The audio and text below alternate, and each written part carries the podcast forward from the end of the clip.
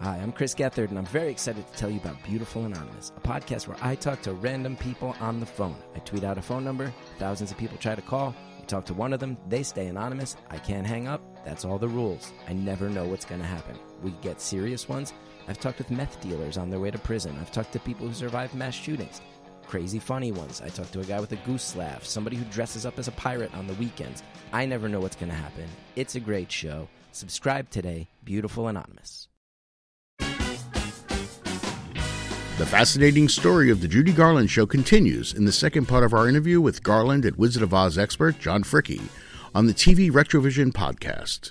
Bill Colleran comes in and um, gets rid of some of the cruddy comics. He brings in more people who sing. He brings in writers with a sense of humor.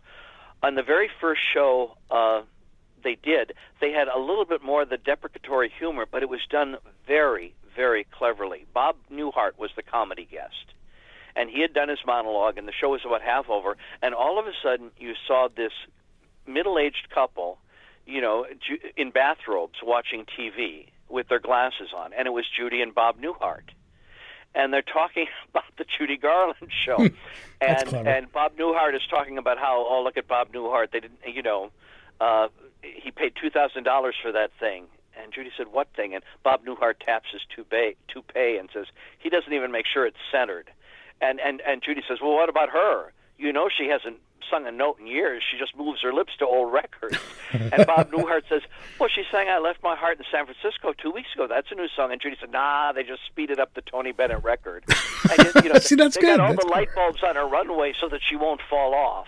You know, again, and then and then when Bob Newhart's, oh, she's going to sing, and Judy reaches for the dial and says, "Oh, let's get that other channel with that western." I mean, that's this good. Was yeah, that's, that's funny good. humor. Yeah, that was good, good writing but it was just too late. Yeah. Uh, too little, too late. You know, Colleran did the shows with the guest stars that were signed, um, but um, when they canceled the show, middle of January, um, they allowed Judy to cancel. They you know, gave her the graceful mo- movement of saying, "I need, I cannot produce these shows and give my children the time and attention they deserve." right. And Bill Aubrey, the president of CBS, who was a colossal, I mean, he's the one who was ousted from CBS the next year Okay. for all this kind of chicanery and, and duplicitous business dealings and, and payoffs and stuff. and uh, it, it just, the negativity surrounding her. CBS, Mike Dann, again, in 2003, was so apologetic about, he said, the show failed because of our attempts to force her into being somebody she wasn't. Right. Absolutely. Yeah, he said it, it was. It, he said it was entirely CBS's fault, and uh, not that this would save her, but there you have it. Um, you know, thirty years, forty years later. Anyway, um, they canceled the shows. Now, Judy, the first week Colleran was there, there'd been a hiatus while they were switching over.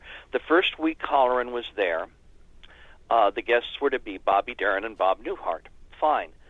But that preceding Friday, they were to start again on Monday. Friday, November 22nd, 1963, Kennedy was assassinated. Now, Judy was had campaigned for him. They were friends. oh yeah. And she would pick up the phone and call him. He would ask her to sing "Over the Rainbow" over the phone. I that, mean, yes. it was it was a very comfortable, you know, non-sexual. But JFK knew how special she was, and vice versa.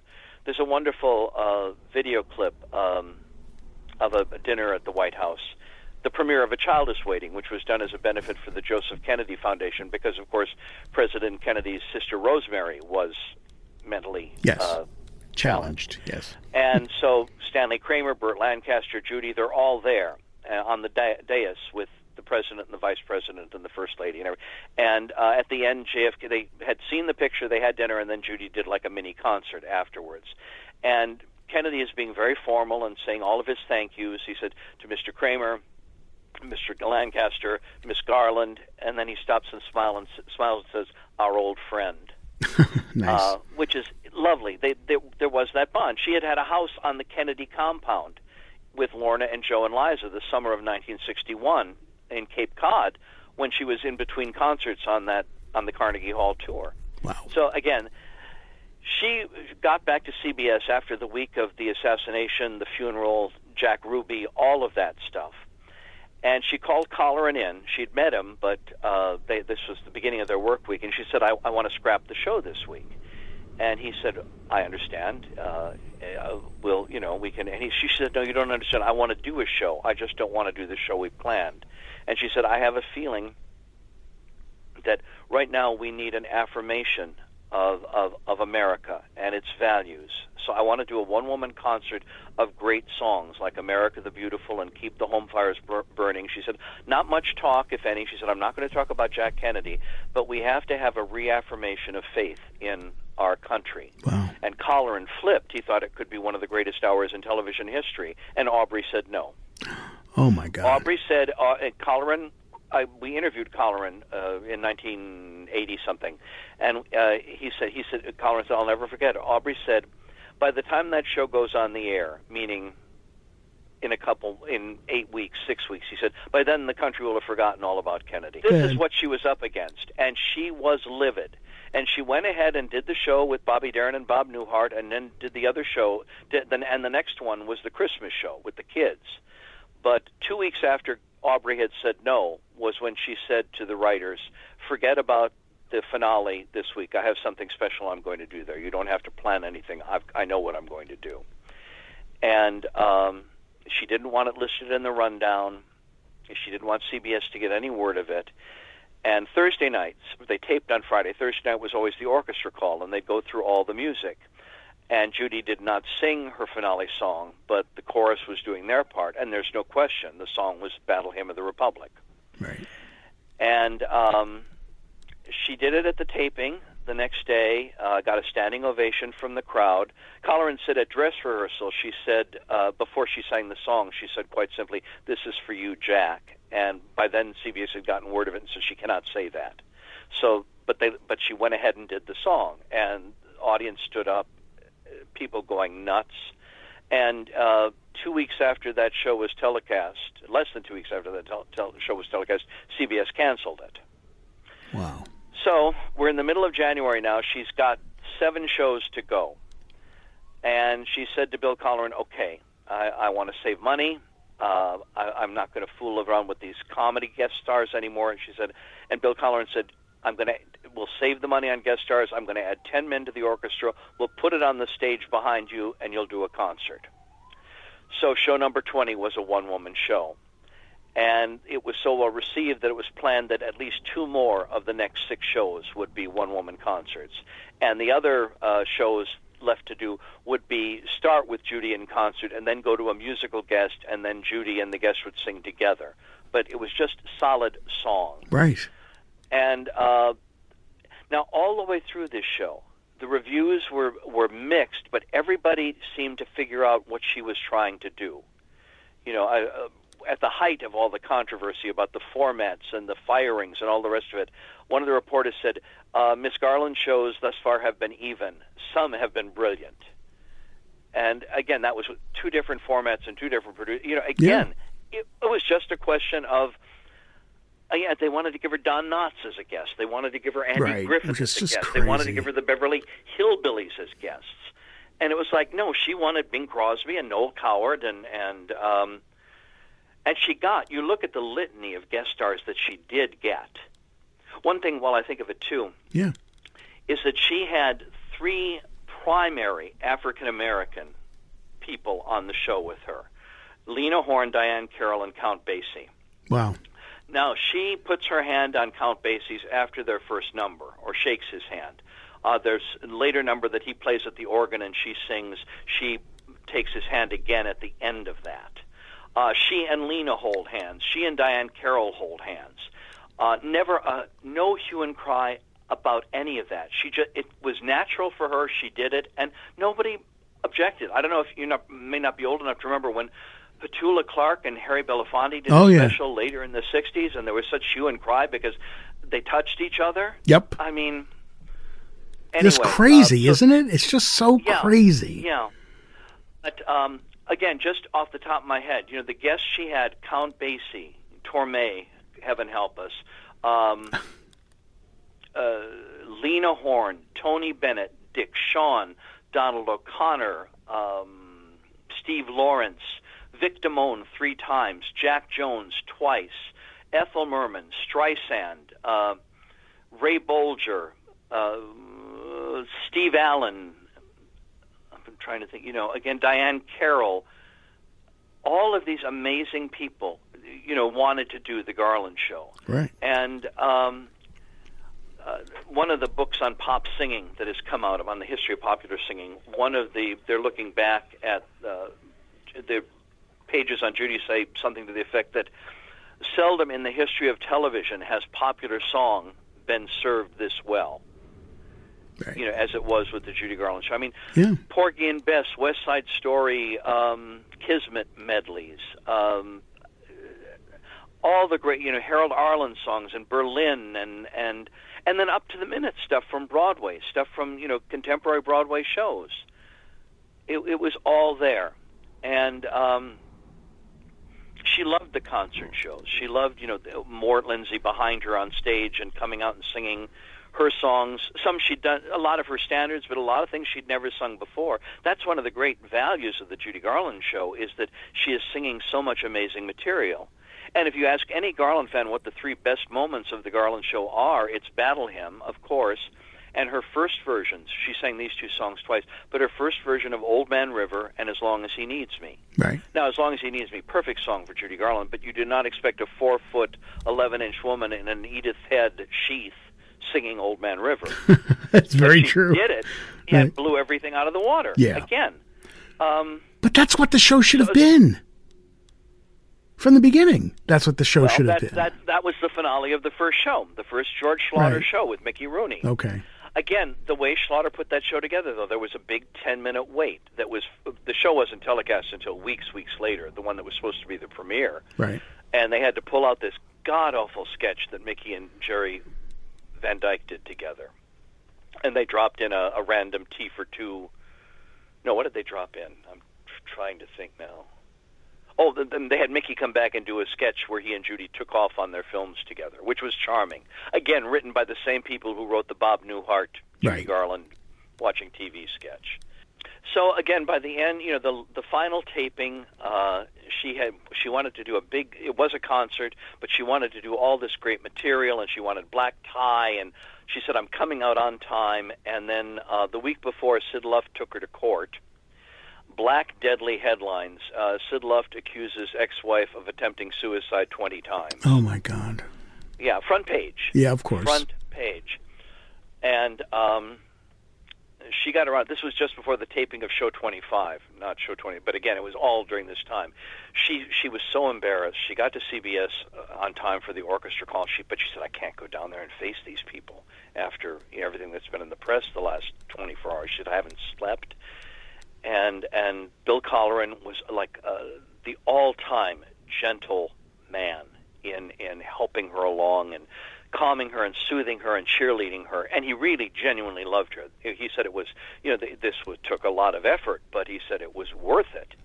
And um he so he comforted her and she he, she kind of brightened up and she said i've got an idea. She said we get the nurse up here and tell her to bring everything she's got so when Judy walked into the orchestra call a half an hour later, she was bandaged up on crutches.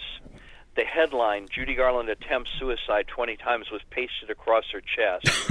and on the back was a big sign that said, Help! That's great. And that's her idea. Yeah. That's mhm. great. Um, but the last show uh, was just, it was too much for her. And uh, it was taped in stops and starts from Friday night until early Saturday morning. And even then, they didn't have enough for a full hour. So a week later, she brought everybody back. She was hospitalized in between for suspected appendicitis, and um, but she insisted on checking out of the hospital and trying to finish the last show. She brought everybody back to CBS, the orchestra, the t- staff, everybody on her dime. You know, her company was paying for this, and tried to tape the 20 minutes they needed, and just couldn't get through. Again, she tried to do the whole "Born in a Trunk" routine from A Star Is Born, but it was just too ambitious. If she had done five of her standards, she could have knocked it off. But she was trying to do a memorable final show. Yeah. And so the final show uh, ended up with five numbers at the end that were lifted from earlier from an earlier episode. Um, and that was that was the Judy Garland show. Um, San Francisco's critics said, you know, the final Judy Garland show has come crackling across the air. I can't I can't remember any in television's history where the show was so polished or the star shone this bright. Words to that effect. Wow. The critics knew. They knew what she was doing, and and the great quotes too. Um, there's one from Ella Fitzgerald at the time who said, "When I'm home on Sunday nights, I always try to catch the Judy Garland show. Has she been singing? It's just beautiful the way she's been singing." and Mary Martin saying, um, "I've never written a fan letter, but I'd like to write one to Judy Garland for the way her show's improved. Now she's bringing theater to television." Yeah.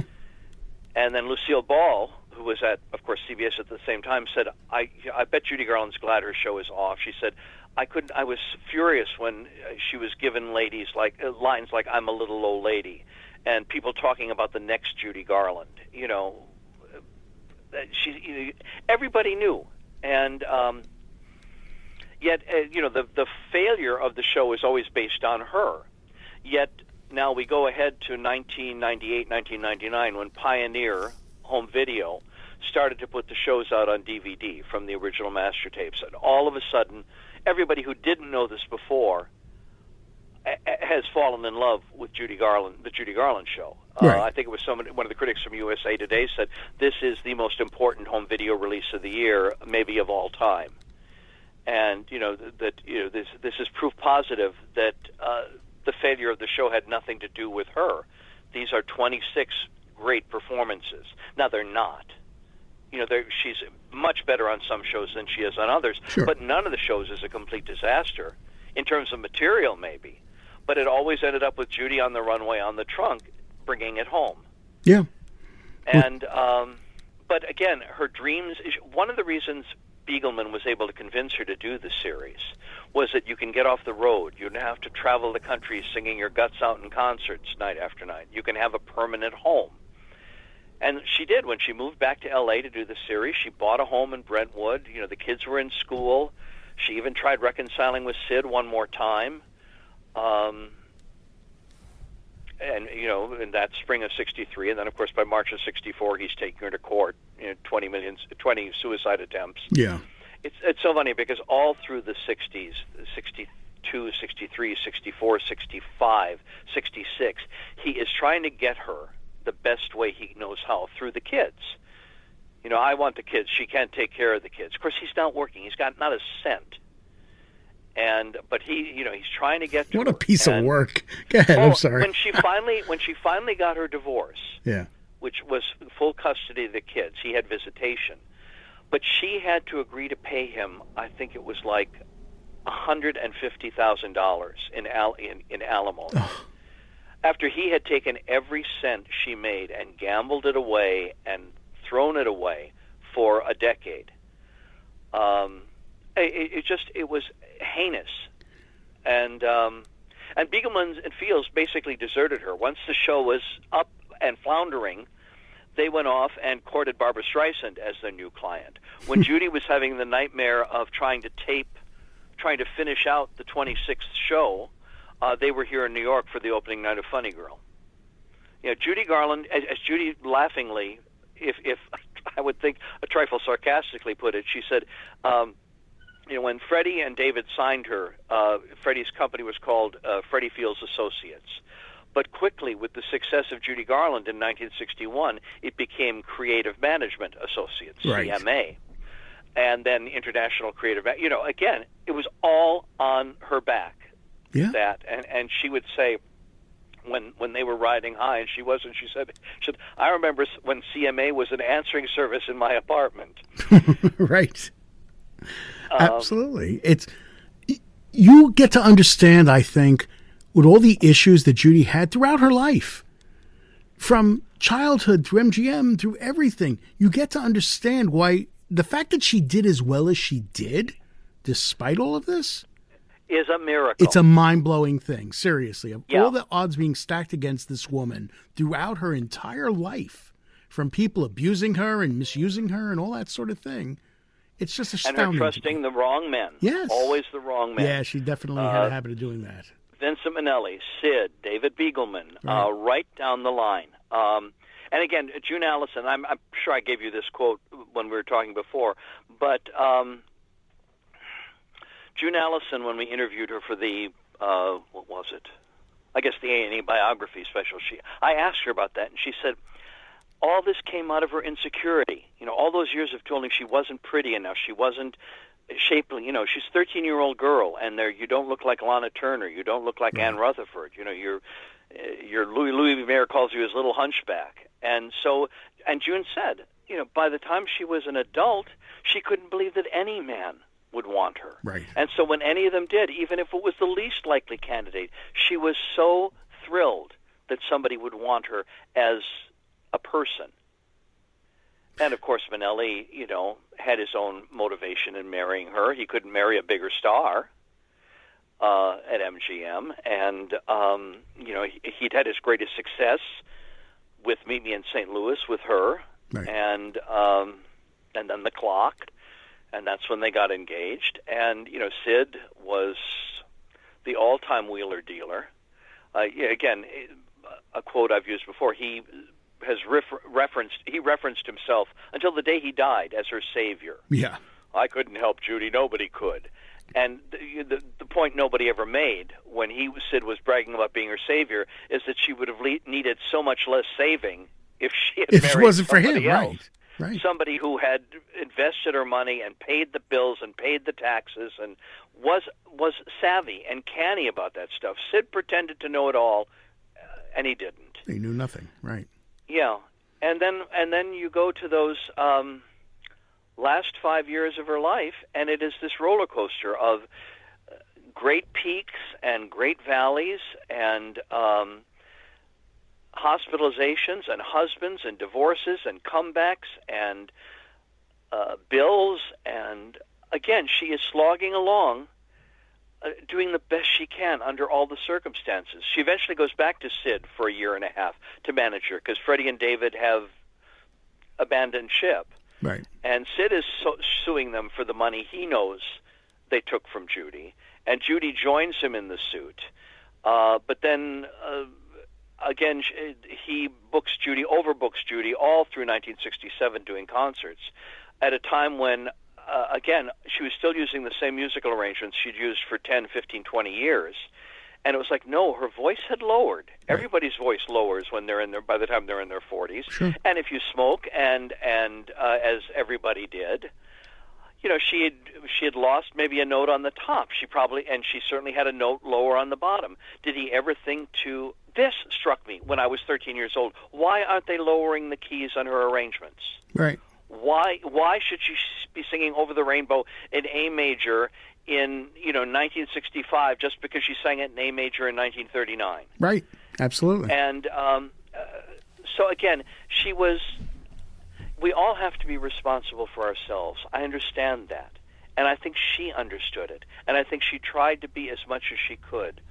All the times, you know, in 1965, in 1960, uh, there were several times in the last few years of her life when she went into not they didn't call it rehab. She would go into a, a psychiatric hospital because they didn't have rehab or right. the Betty Ford Center, and she would get herself off the medication.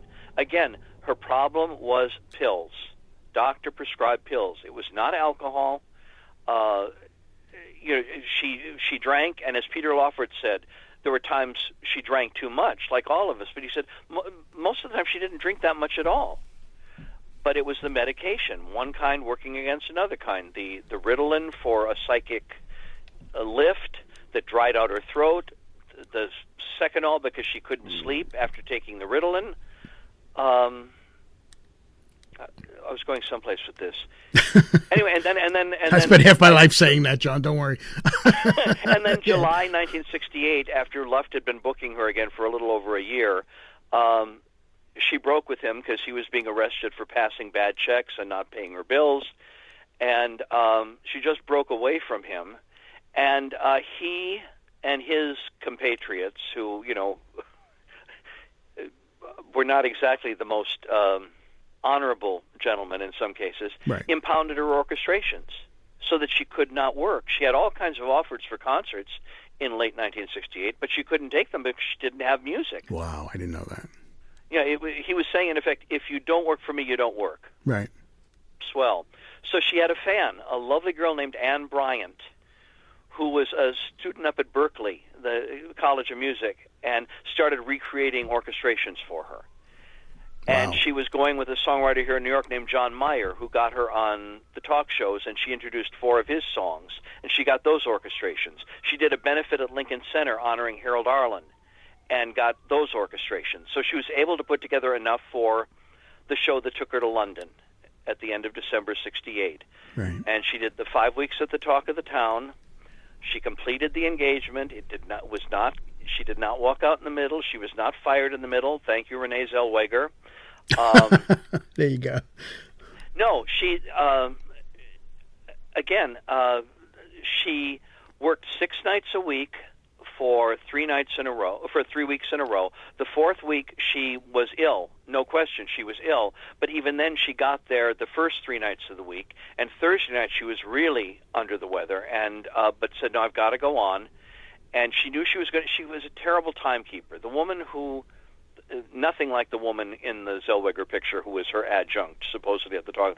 There was a wonderful woman named Lorna Smith uh, who had known Judy as a fan, and Judy came to know her and trust her as a friend. And Lorna was Judy's dresser every night at the talk of the town. They'd meet at the hotel, and she'd go with Judy and Mickey Deans to the supper club, and um, was there. And and you know, Lorna said, you know, sometimes Judy, you know, was there in full voice, sometimes in half voice. She said sometimes uh, with a voice she described to the audience as having been left at the hotel, but always out there giving the best she had.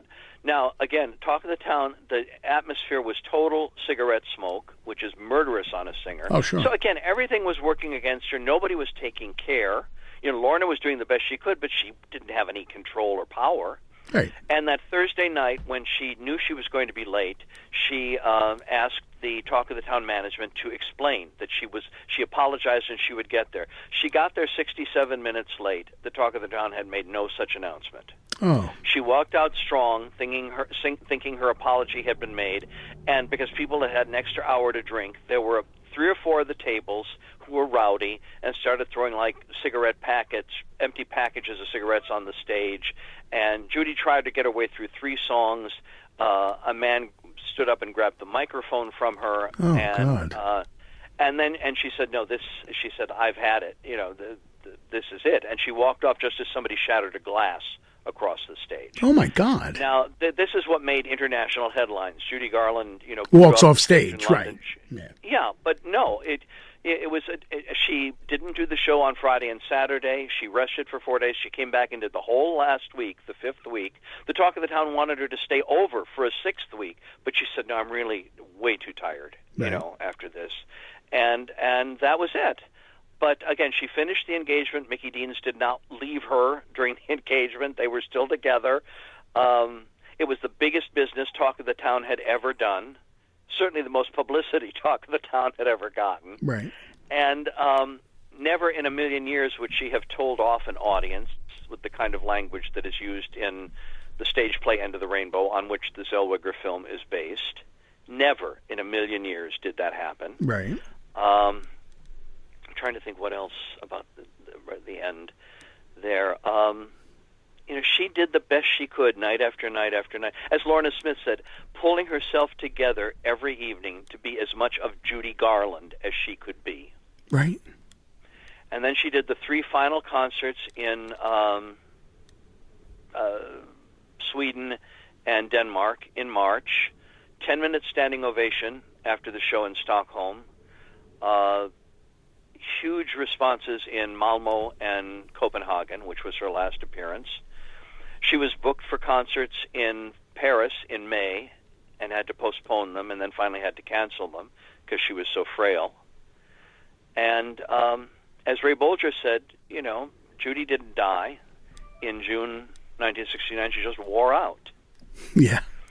And again, the the the what I said earlier about the um, no sign of cirrhosis, no alcohol in her system, just the um, remains of eight to ten Seconal.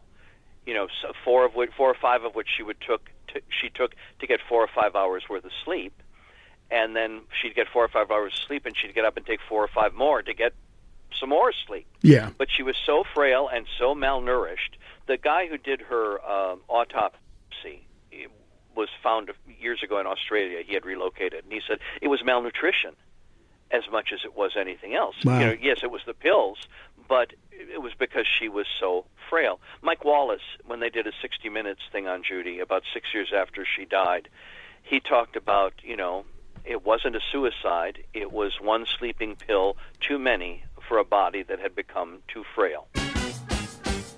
We're not finished yet. Check out part three of our interview with John Fricke, available now wherever you get your podcasts. Please subscribe to the show, give us a five star review, and tell your friends about us. Thanks, and we'll talk to you soon.